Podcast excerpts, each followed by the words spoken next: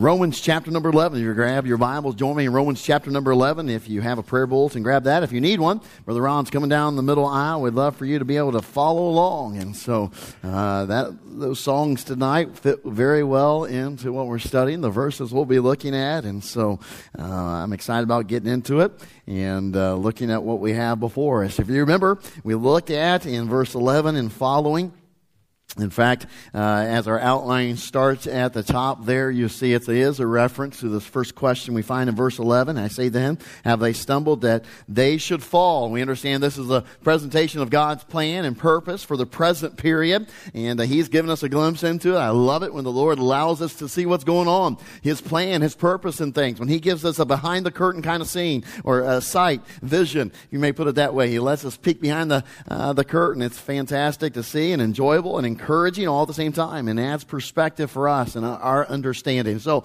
this is really what he does. We see Roman number one, God's purpose and plan. The first part, Israel's fall equals the Gentile salvation. We see that verse 11. But rather through their fall, salvation has come unto the Gentiles for, for to provoke them to jealousy. And we made these observations. Uh, uh we'll just hit a few, a few here. In response to their rejection, God is now from Acts onward made the main target of evangelization, propagation of the gospel, the whole world. And so the focus has certainly turned, and, and Christ ushering that in, and certainly Acts in the New Testament, the beginning of the church there for sure has. We made this statement, apologize that it's off a little bit. Israel's temporary fall uh, is the world's eternal gain. And uh, that's what Paul's presenting to us here. And then we, uh, we looked at, we didn't share this with you, so let's add something new to it under Roman number one. I think this is a great way of looking at it. If we were to summarize what we studied under Roman number one, it would be this statement Israel's faithfulness should have been the means to show his riches to the world, but he had to instead use her failure.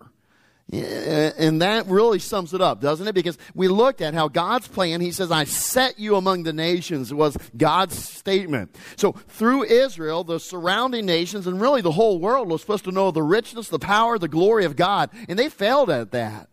And so in their failure, God still brought glory to himself, and through that, then introduced certainly uh, Jesus Christ as the Savior, the Messiah, in that, and yet it was through their failure. And a great statement for us to understand that they, Israel, failed to witness to the world in righteousness, and so God caused her to testify to the world in her unrighteousness, in her failures, as we've seen. God's ultimate plan was not affected. It's just the part that Israel played because of the rebellion and rejection of God changed. They could have been the highlight. They could have been a great tool to draw men unto Jesus Christ through their faithfulness, their righteousness, but they failed in that. And yet God's plan still kept on. It kept progressing and great truth and understanding what Paul's even presenting to us here. Then we saw room number two, God's purpose and plan. The second part was the Gentile salvation actually equals Israel's provocation. And uh, we, we, we see that at the end of verse 12 for to provoke them to jealousy. And that's really what uh, the, the whole plan was. We saw a couple of things here. The nation of Israel, I think these are crucial. Uh, reminders spiritually, they were bankrupt. The believers today are endowed with all spiritual blessings and heavenly places in Christ, the very Messiah that was a stumbling block at the end of chapter 10 uh, for the Jews. Then we notice this statement real quickly. It's up to the heart of the Jew whether this provoking is treated as a positive stimulus for return to God and coming to Jesus Christ or as further impetus to distance themselves from God. We'll note it here in a minute, and I have something I want to share with you. But if you remember verse 7, 8, and 9 presents they're blinded, their, uh, their eyes don't see, and so forth and so on. So some of them take this provoking provoking to jealousy, and they uh, use it as means to distance themselves even more from God. We'll see it kind of uh, shown out here in just a moment. Notice this statement here, though. When God provokes, his motives are pure. He is doing it for the best outcome for Israel. And boy, that's so very true. Let's never forget that when God provokes, you say provoke the jealousy. Well, that's not nice. And uh, you think of those maybe who are just kind of getting interested in each other and they so show uh, the one they're interested in shows attention to someone else. They might try to provoke them by jealousy and so on. Uh, that's a human level. From God's perspective and who God is and his character, he always does it with the purest of motives. That all, can't always be said about you and I, but it can be said about God. His motives are always pure. And what do we know about the very character of God? The intentions of God is that He will always do what's best for us. And so He wants the best outcome for Israel. And so He does what He does to do that. You know, as we look at this and we understand that the statement, we came to this, this is the last statement last week. We can trust his promises, we can trust his plan, and we can trust his purposes. And that is really being coming to the, the, the top uh, throughout this passage and these verses. Now, as I alluded to, notice verse 9, it speaks of the blessing that should have been Israel. That table kind of set up for a, a feast is turned into a snare, a trap. It's, it's the very thing that ought to have been where they got the most glory. Uh, as we went back in a couple chapters and Paul lists all the things that the nation of Israel has and they can take, they can glory in because they were favored, as we saw. You know, the, the, the, the number one uh, thing of that would be that they, Jesus Christ, the Messiah, came from the Jews.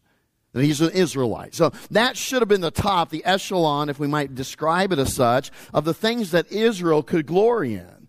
And now that very thing is turned into a snare and a trap for them.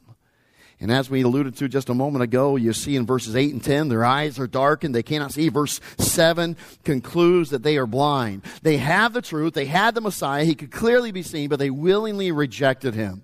Now, I alluded to this, and we've talked about this throughout Romans. And in just a moment, I'm going to show you some excerpts from a video. It's, it, it's quite an interesting video because here is a presentation. A Jewish believer who believes in Jesus Christ is in Israel, and he's presenting to Jews, Israelites, this great Jewish teacher. Well, and Brother Nathan actually was the one who, who got me onto the, this, and uh, it, it's a great video because he presents this Jewish leader saying, here's all the things he did, here's the great things he's taught, and, and they're like, wow, this is a great teacher. This guy is awesome. This, man, we, we've never heard these stories. We've never understood that this guy was, and he must be a righteous man. In fact, one of them says, boy, he really sounds like the Messiah. Can you guess who he is describing without them knowing it? Yeshua, Jesus Christ. Now I'll tell you, here's what's amazing, and you'll see it in the video. We get to the point, and there's different Jews. Those who would you think aren't really that much practicing Jews. They're in Israel, they're Jew, but probably not Orthodox, whatever the case may be. And then there's two men who are Orthodox. May, one may even be a rabbi. He's at least very Orthodox. And it's amazing what they say about Jesus Christ before they know it's Jesus Christ. And the moment the interviewer tells them it's Jesus Christ, they reject it completely. All because of the one name. It's pretty amazing. We're going to watch the video now, and Mr. Quick, if you have that up and ready, we'll go right to it and uh, follow along. Okay, let me say this before he starts it too. It's, it's in Hebrew. They're speaking in Hebrew. Okay, it has captioning, by the way, so you'll be able to read it, okay? So if you, if you know Hebrew, you'll understand it. Otherwise, you'll see the things here. We'll hit the lights before we start it. That way, you can see it and everything else. And uh, it's a couple different excerpts. He'll stop and start it. I'll say a few words in between and things like that. Okay, Mr. Quick, you'll do that. לפי רופא אחר בן זמנו, המנהיג היה נוסע לכל מקום, וכשראה את ההמונים של חולים, נתמלא רחמים עליהם והעניק לכולם טיפול רפואי שלם, ואף פעם לא דרש כסף על זה. הוא קיבל כל אחד שבא אליו לטיפול, ובזכותו עשרות אלפי אנשים קיבלו רפואה שלמה. בנוסף, אחוזי ההצלחה שלו בתחום הרפואה היו בין הגבוהים בהיסטוריה. הרמב"ם. הרמב"ם. לא, גם לא. אבל ניחוש טוב. שהוא עשה נפלא מאוד, נפלא מאוד. איש צדיק. נתן מעצמו לאחרים. יש לו לב ענק. איש חסד כזה שיכול לרפא אנשים בלי לבקש תמורה, זה אדם גדול. כשהמנהיג הזה פגש אנשים שהחברה דחתה אותם, או שהיו נחשבים לאנשים רעים, הוא בעצם ראה אותם בצורה אחרת לגמרי. ותמיד חיפש את הדרך לעזור להם לצאת מהמצב שלהם ולקבל חיים יותר מלאים במשמעות. כשאנשים מסוימים מתחו ביקורת עליו על כך שבילה זמן עם אנשים מרקעים לא ראויים, הוא ענה לא הבריאים צריכים רופא, אלא החולים. לא באתי לקרוא לצדיקים, אלא לחוטאים. So we're going to kind of skip ahead. It's a long video, okay? But uh, so understand what he's doing. He's presenting all these truths about Jesus Christ and certainly paraphrasing what he did in his life and in his teaching and so forth. Now, as he presents these, these people are, they're starting, to wow, this is a good guy. In fact, you, you see some of them guessing, uh, the one guy's Rambam or whatever the guy's name is. He's actually a philosopher, a Jewish philosopher, uh, from Spain, I believe it was. Anyway, so they're trying to guess who this guy is because like, man, this, this guy's pretty special. You'll see him like, that's pretty awesome. So we'll go to the next part next clip. צדיקות, יש פה עניין של עניינים רוחניים שהוא קרב אנשים ליהדות. נשמע אחלה מנהיג. המנהיג הזה גם הדגיש את החשיבות של יושר. הוא הוכיח את המנהיגים הפוליטיים והדתיים של יומו על הצביעות והשחיתות שלהם. אוי לכם צבועים כי מתארים אתם את הכוס ואת הקערה מבחוץ. בתוכן מלא גזל ותאוותנות. מבחוץ אתם נראים צדיקים לעיני הבריות, אך בפנים מלאי צביעות ועוול. כלומר, לא רק להיראות צדיקים מבחוץ, אלא גם שמה שהכי חשוב זה מה שבפנים. צריך להיות טוב מבפנים. אבל uh, היום האנשים מושחתים לגמרי, אף אחד לא נראה לי באמת טוב מבפנים. זה גם בין החרדים. המציאות של שנאת חינם לא תוקנה עדיין, ואלה, אנחנו ממשיכים לסבול מזה. כל אחד עם האגו שלו. את מי הוא מאשים פה? הוא מאשים ודאי את כל הצדדים. זה נשמע אקטואלי. זה ממשיך את מה שאני חושב לגבי האדם הגדול שמדובר עליו. מאוד מסקרן אותי לדעת מי האדם הזה היה. הייתה למנהיג הזה גם התפיסה של מנהיגות שונה לגמרי ממה שיש לרוב האנשים. הוא בעצם לימד שהדרך למעלה להיות מישהו גדול זה לא לדרוך על אחרים, אלא לעזור להם ולתמוך בהם. הנה ציטוט שלו. אתם יודעים שאלה הנחשבים למושלים בגויים רודים בהם, והגדולים שבהם שולטים בהם? אבל לא יהיה כך בעיניכם. להפך, מי שרוצה להיות גדול בכם, צריך להיות לכם למשרת. ומי שרוצה להיות ראשון ביניכם, יהיה עבד לכל. זה ציטוטים יפים. ציטוטים יפים. הוא צודק. בן אדם שדורך על אחרים הוא לא מנהיג. מה, כמו בגין שהיה, שירד אל העם? בתור אחת שאין לה ביטחון עצמי, אני חושב שכן צריכים להרים את האנשים האלה ולתת להם לעלות למעלה עם ה... ולהאמין בהם. זו התפיסה היהודית המושלמת, האולטימטיבית, כן. הוא לא רק דיבר על להיות מנהיג שמשרת, אלא הוא גם הדגים את זה בחייו. ביומו אורחים היו נכנסים לבית והרגליים שלהם היו מלוכלכות מכל האפר והאבק וכל זה, אז עבד היה רוחץ את הרגליים שלהם. אבל פעם זה, זה מה שקרה.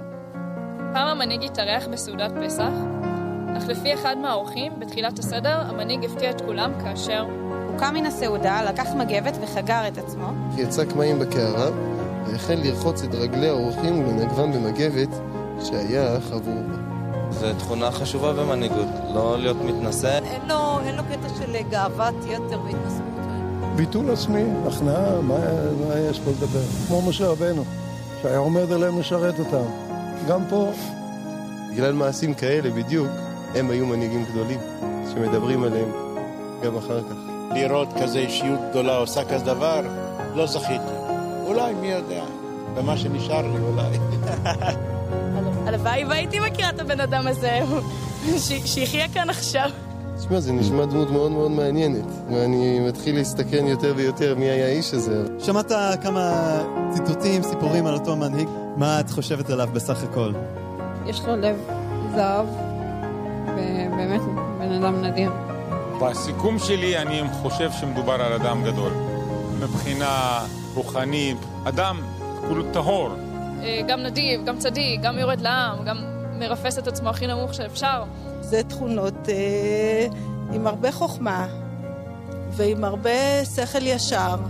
אני חושבת שייקח לבני אדם הרבה זמן של עבודה עצמית כדי להגיע לרמה כזאת.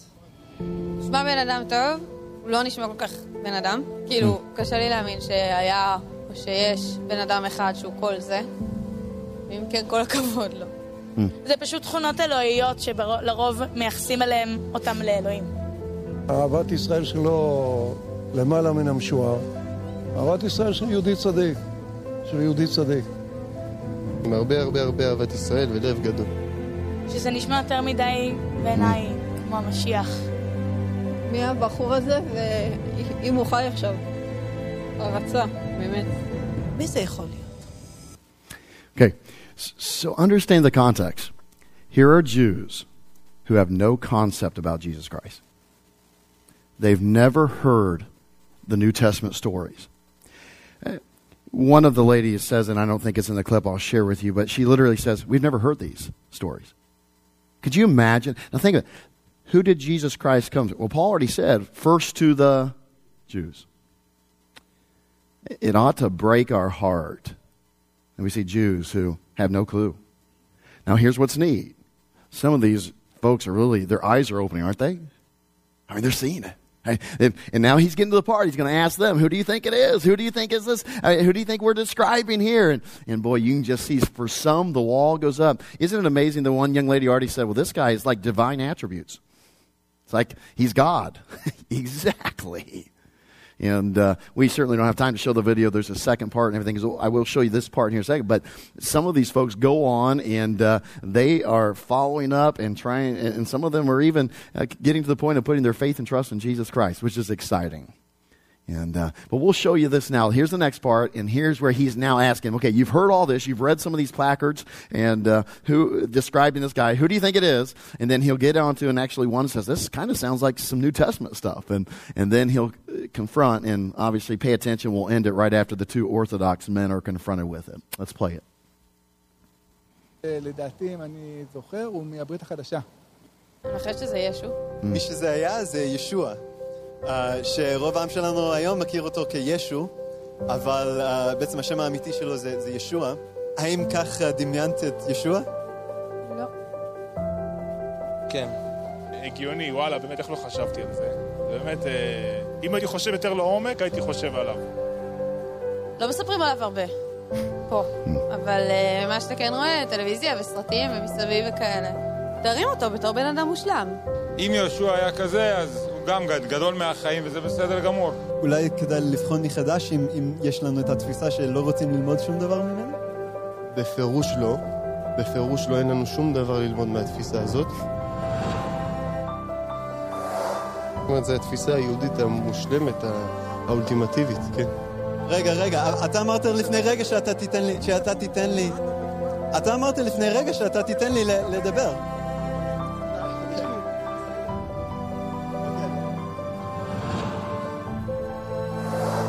אהבת ישראל שלו למעלה מן המשוער. אהבת ישראל של יהודי צדיק, של יהודי צדיק. Pretty amazing, isn't it? At the very name of Jesus Christ, things change like that there is another video. We can bring up the lights. There's another video, and uh, it's talking about Isaiah 53. And uh, for the Jews, Isaiah 53 has become a forbidden chapter. 1700 years ago, uh, they would have regularly read Isaiah 53, which is telling about the suffering of the Messiah. They would have read that regularly in their synagogues and in their temples. They, it would have been something that they have banned that. No longer will they read Isaiah 53. In fact, most people are not even cognizant of what it says, the suffering of the Messiah. They don't want, they don't want to focus on the suffering of the Messiah at all. And so they pretty much just kind of banned it, gotten rid of it, the forbidden chapter. And so that video, he's sharing that with some other Jews. And, and here's what's amazing. There's a young man on there, young Jewish man, he makes this statement. He's sharing with him Isaiah 53. He's like, that's amazing. He says, and, and the young man makes this observation. He says, whenever people bring up the Messiah suffering, it's like a barrier goes up. And he's just being confronted with this for the first time. He says, It's like we as Jews won't even think about Jesus Christ. We won't even think about the Messiah suffering. Now, you say, Pastor, what's the point of all this? Well, here's the point. My friend, is there any greater proof needed that we are living right here?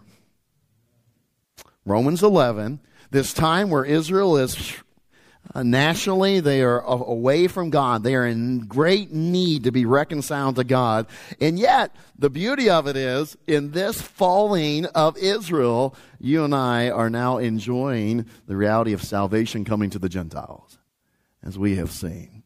And it really sets the table for the rest of God's plan playing out. Look with me at verse number 12, if you will, with me. Notice it.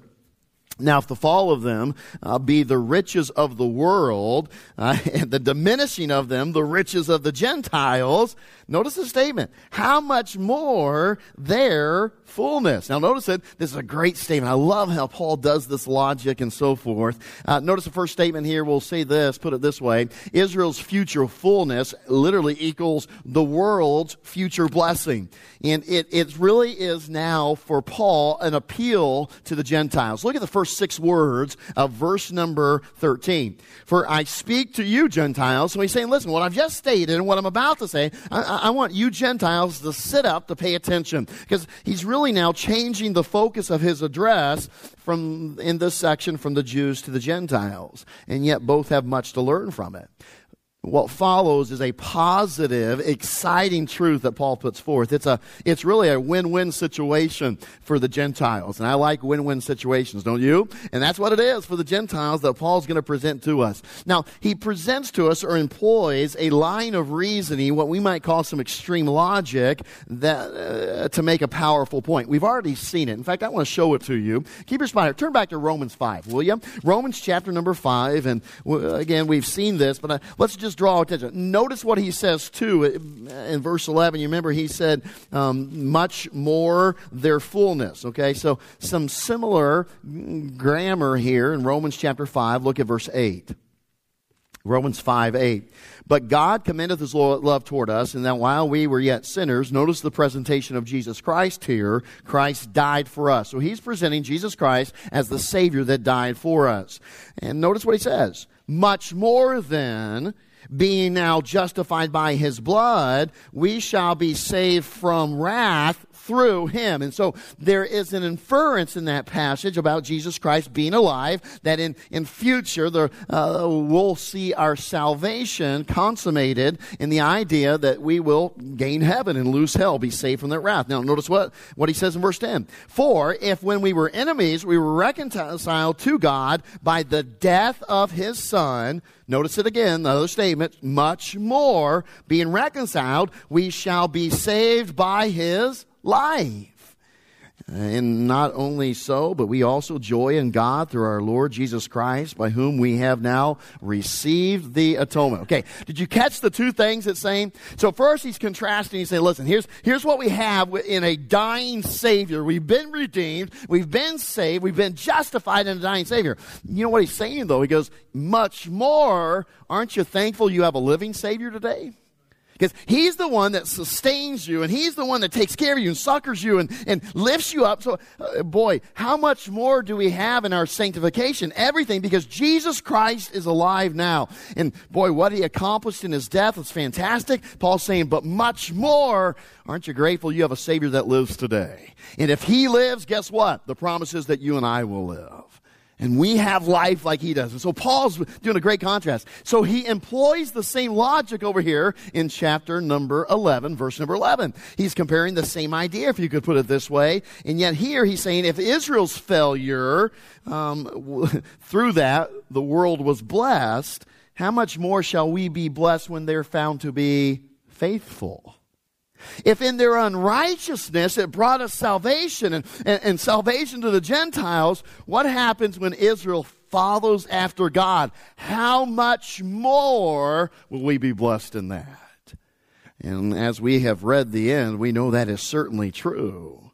You see, you say, what, what is it that we're going to enjoy through their faithfulness? Well, one day, do you realize through their faithfulness, we will enjoy the rule and the reign of our Savior here on earth during the millennial kingdom, the world will enjoy. That's the context. The world will enjoy Jesus Christ sitting upon the throne. And as Israel comes back and is reconciled in faith, many of uh, Israel, much of Israel, comes and is reconciled. It's a great day of blessings that the world will get to enjoy through Israel's return to God we could put it back in context of what we've already seen. We'd say this uh, all that God intended for Israel to be in righteousness and faithfulness back in the promised land is now going to be realized, but in a grander scale, a greater scale. What is that? The whole world. The whole world is now going to see that Israel is faithful and through their righteousness and exalting Christ and worshiping Him, the whole world is going to be affected. Very much what God intended through Israel back in the promised land. It's great truth, reality. Man, aren't you grateful that God's plans are never thwarted? It really, in a sense, comes full circle, if we may put it this way. I love the definition of the Old Testament. Zechariah gives us some good uh, description of what that's going to be like in Zechariah 14 9. And the Lord shall be king over all the earth. Doesn't that sound good? Doesn't that sound good? No more president of the United States. No more Putin or Putin or pudding, whatever. Uh, no more head of China. No more, I mean, nothing. Who's Lord of it all? Jesus Christ. Now, I'll tell you, that's a blessing for the world. That's a blessing for the world. And that's what Paul is saying. Listen, this is their fullness. When they get restored and reconciled, whoo, much more than what we even gain from their falling away will we be enjoying. He goes on, notice that in the day there shall be one Lord and his name one. What a great description. And men shall dwell in it, speaking of the city, by the way, and there shall be no more destruction, but Jerusalem shall be safely inhabited. Go tell somebody in Jerusalem that today. They ain't going to believe you. They're going to be like duck. Here comes another bomb, another missile from Gaza.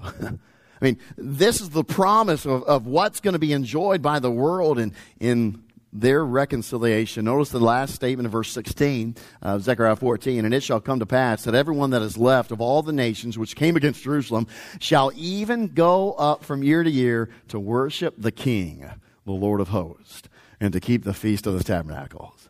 What a neat thought, isn't it? The world is going to be brought to worship God even in that day through Israel. That's part of that much more promise in verse, verse 12. But I think there's much more to that, and, and we couldn't get on into all of it tonight, but here, here's the fact. That great blessing that's going to fall upon the world through the Jews, and is, some of it's going to happen even before the rule of Christ. The world will witness, and certainly you and I in heaven at the time, we will witness what seems to be an unlikely evangelistic movement uh, whose flames seem to be fanned by believing Jews. Say, Pastor, what are you talking about? Turn with me to Revelation chapter number 7, if you will. Revelation chapter number 7. I trust that I will not be treading on Brother Dylan's uh, shoes and getting ahead of this. And, but Revelation chapter number 7, let's look at verse number 4. Man, what a powerful verse. This is an exciting story of what's going to happen in the end times. Revelation chapter 7, verse number 4, we're introduced to a group. They're repeated in chapter 14. We'll focus here on just chapter 7. But look at verse 4 of chapter 7. Notice what it says. And I heard the number of them which were sealed, and there were sealed a hundred and forty and four thousand of all the tribes of the children of Israel. Then the next few verses, they, they explain from each tribe. Look down to verse number nine.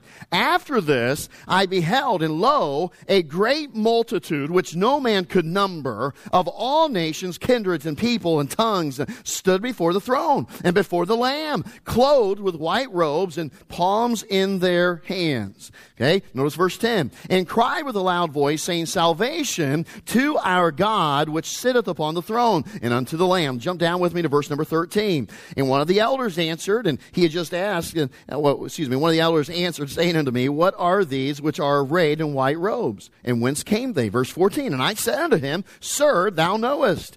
And he said to me, These are they which came out of great tribulation and have washed their robes and made them white in the blood of the Lamb.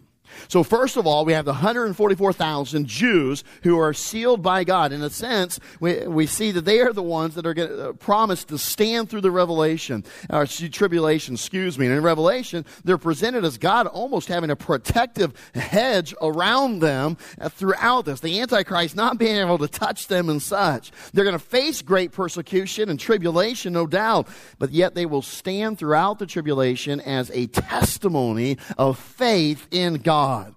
And so, what did we study just a few verses earlier? God always has a remnant. God always has a group.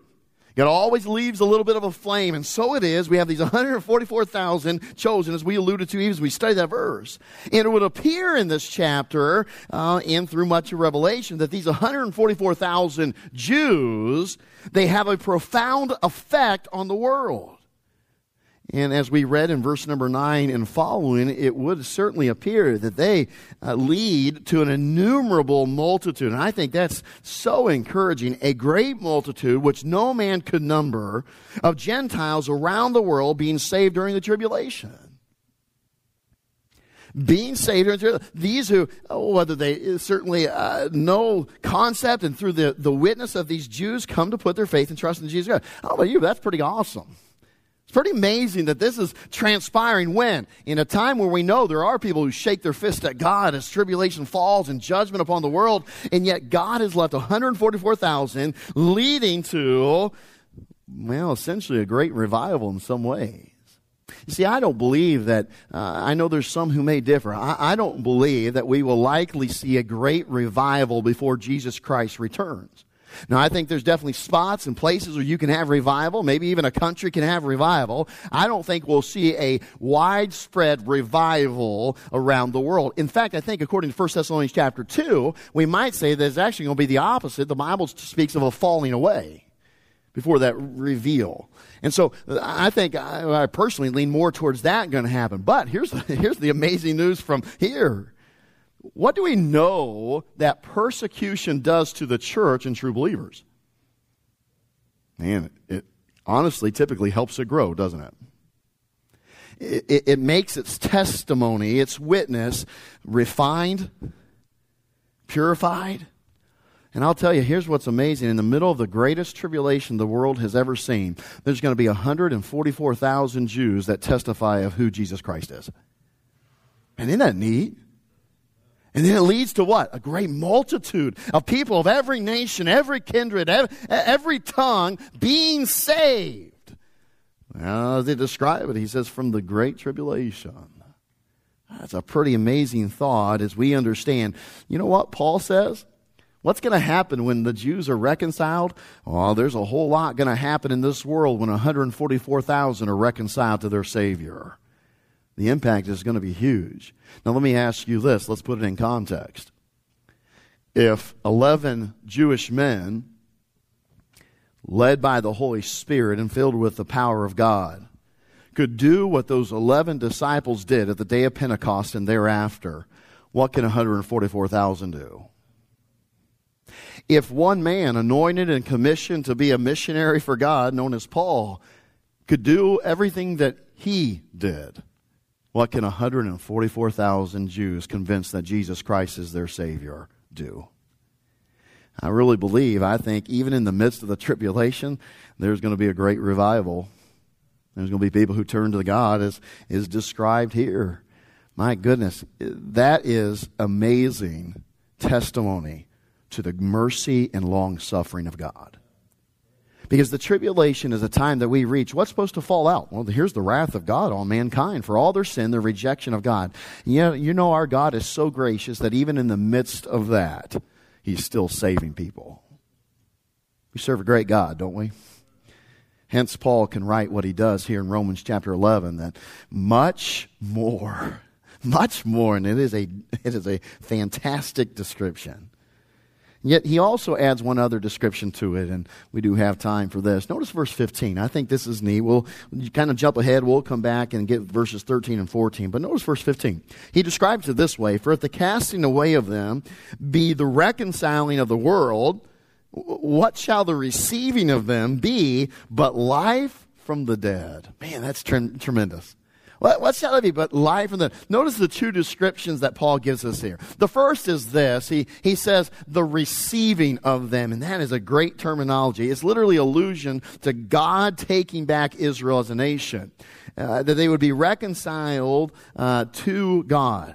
Now, now picture a child who in disobedience and maybe in discipline has, has gone their own way. And they, they've kind of gone away from mom or dad and, and uh, they've kind of just wandered. They gotten on the other side of the house or they've gone outside to kind of get away. But the Lord works on their heart and, and their, their attitude changes and so forth. And, and they come back. They realize their failure in their own way. They come back to their parents and, and what are parents doing? They, they'll reach down and grab them and receive them. That, that's kind of the statement here receives them. Uh, forgive me, but think of the prodigal son. How do we know the father received him? You know, he came, he came from, he went from the pigsty back to the porch where he needed to be, and there was the dad waiting to receive him. And, and what does the scriptures describe? He fell upon his neck. He embraced him. And that is a beautiful description that Paul gives us. See, in a sense, we could say God had every right to be like this. You remember when your dad stood like that sometimes? Oh boy, trouble. Or mom, for that matter. Maybe that was worse. God's not like that with Israel. We talked about it a few weeks ago. God's like this. And He's going to receive them. It's a beautiful description that Paul gives us in this passage. He says, listen, that is gonna, much more than when God receives them and they are reconciled. And then uh, he adds this to that great, uh, that great description. He says, it's like as being life from the dead. We'll get into a little bit more here as we get into that following verses of verse 15. But literally, if you think about it, one day Israel's going to spiritually respond to God like Lazarus in the grave as Jesus Christ and Lazarus come forth, you know, the reality is that there is coming a day when many in Israel are going to respond to the call of God. And they'll go from what? Life, or excuse me, from death spiritually unto life. I don't think there's any better characterization of it. Literally, they are like a nation that is dead. And we know that God's not done with them. That's what Paul's answering here. But it is as if they've been set aside for a time because of their lack of faith. They are almost spiritually dead, dormant, we might describe it. And Paul's saying this is going to be like life from death. When all hope is lost, you'll have a resurrected nation of Israel. Now, I don't know about you, but you hear these people talk who have no clue about Jesus Christ. These are Jews. And yet, these Jews, who, if you, if we mentioned it many moons ago, Israel, the country, though steeped in Judaism, is actually one of the more liberal nations in the world. They're known for their LGBTQ. They have a huge parade, and they're known around the world for that kind of stuff. It's a very liberal, secular state, even though there are rigid Orthodox Jews within it. That's quite interesting, isn't it? They aren't pure, they aren't holy like their God, like Yahweh. Yet the day is coming when that will be so with Israel. You know what that'll be like? It'll be like life from death. It'll be God restoring Israel. We'll see more of it as we get to verse number 14. But look back at verse 13 and 14. And as we continue after 15, we'll see more. Excuse me. But notice it. Paul kind of gives us his two cents. He gives us a glimpse into the heart of Paul here. Uh, Paul of Tarsus, a, a Jew with a great burden for his own people. Look at verse 13. He says this, For I speak to you Gentiles, insomuch as I am the apostle of the Gentiles, I magnify my office if by any means I may provoke to emulation them which are my flesh, and might save some of them. It was a great statement. We'll just look at it briefly and then uh, we'll pick up next week. But notice what he wants us to see. You see it on your outline there. Two things to sum up really verse number 13 and 14. He says this First of all, I want you to realize I'm heeding the call. And secondly, he had a heart for his comrades. He's reiterating this. We've seen this throughout the book and the, the letter already, but he, he wants to make it clear that though he is embarking on Gentile evangelism, uh, that God has called him to do so, and he is all behind it, his heart's 100% into it, he, is now surrendered uh, to being that instrument in the grand plan of God to reach the world. Paul is certainly going to be instrumental in that, specifically the Gentiles. And yet he was declaring that he was given this office. And as he was given this office, he is giving to it uh, the office of mission missionary evangelist to the Gentiles all that he has. Uh, and it's not going to be neglected or lost in his passion for Israel, whom he loves. Because he still had a great burden and zeal to fulfill, uh, uh, to fulfill his calling, but also to see Israel reached with the gospel. And, and, the fact is this if you look at Paul and you say, okay, you have the office, God has called you to the Gentiles, could you not look at the New Testament and say, yeah, Paul fulfilled the calling? I mean, no doubt there is much more of Paul's life and what he accomplished that is not recorded in scriptures for us. And we would have to say, wow, Paul fulfilled that calling on his life. He fulfilled the office of missionary to the Gentiles, uh, evangelist to the Gentiles. He no doubt fulfilled that. However, for Paul, as it is sometimes for you and I, he still always had something in the back of his mind. He always still kind of went back to his own people. And better put than he had something in the back of his mind, I would say this Paul always had something on the forefront of his heart. And he summed it up at the end of verse 14 that some of them might be saved. See, you could never talk long to Paul, and it would come out clearly that he had a zeal and a love for Israel. In fact, we read just a little while ago in chapter 10, we saw, he says, I have a desire of my heart in a constant prayer that Israel would be saved. Last week we looked at Acts chapter 28. You remember, no doubt, likely very close to the end of his life. And what's he doing? He's calling the Jews in Rome to his house where he's under house arrest, and he's witnessing to them from morning to evening. Jews.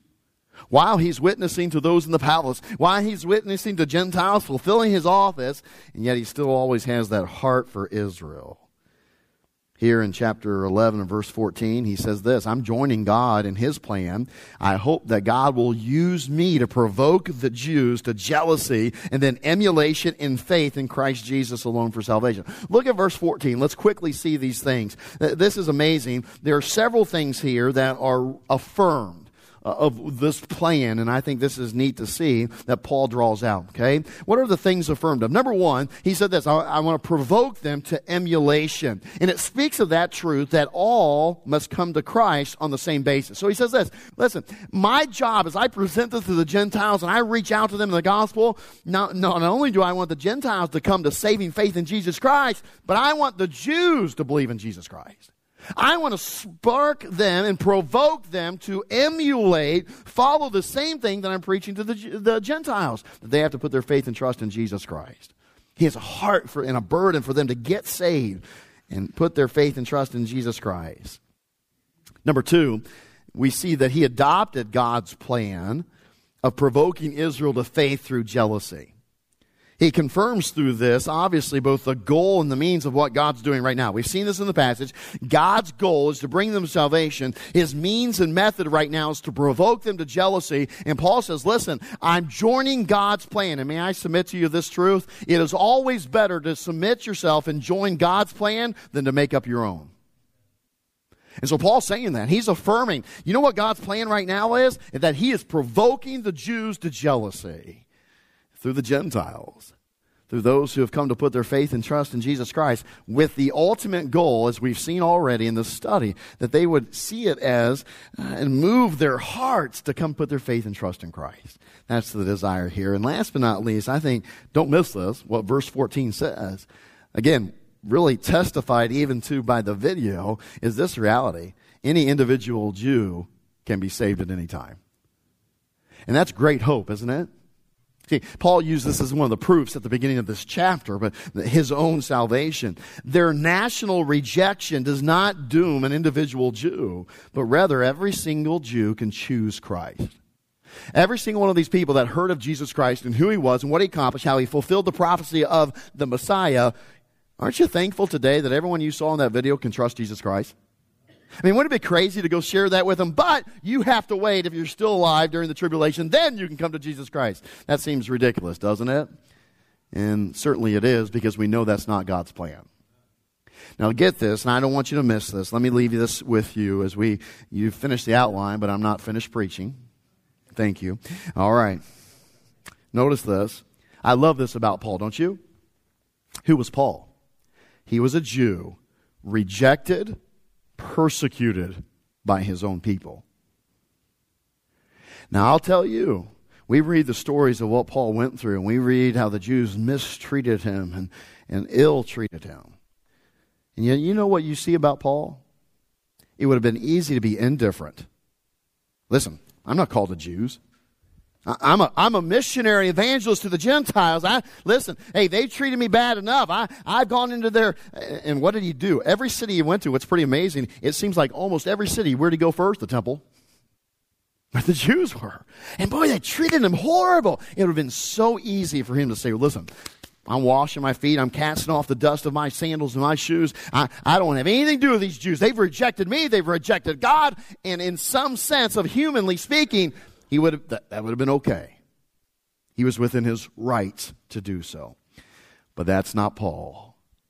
And I dare say this. You say, wow, how does somebody like that have that kind of enemy? He was terribly treated. He was kicked out and, and persecuted because he, he turned his back on Judaism. And how, does he react in such a way?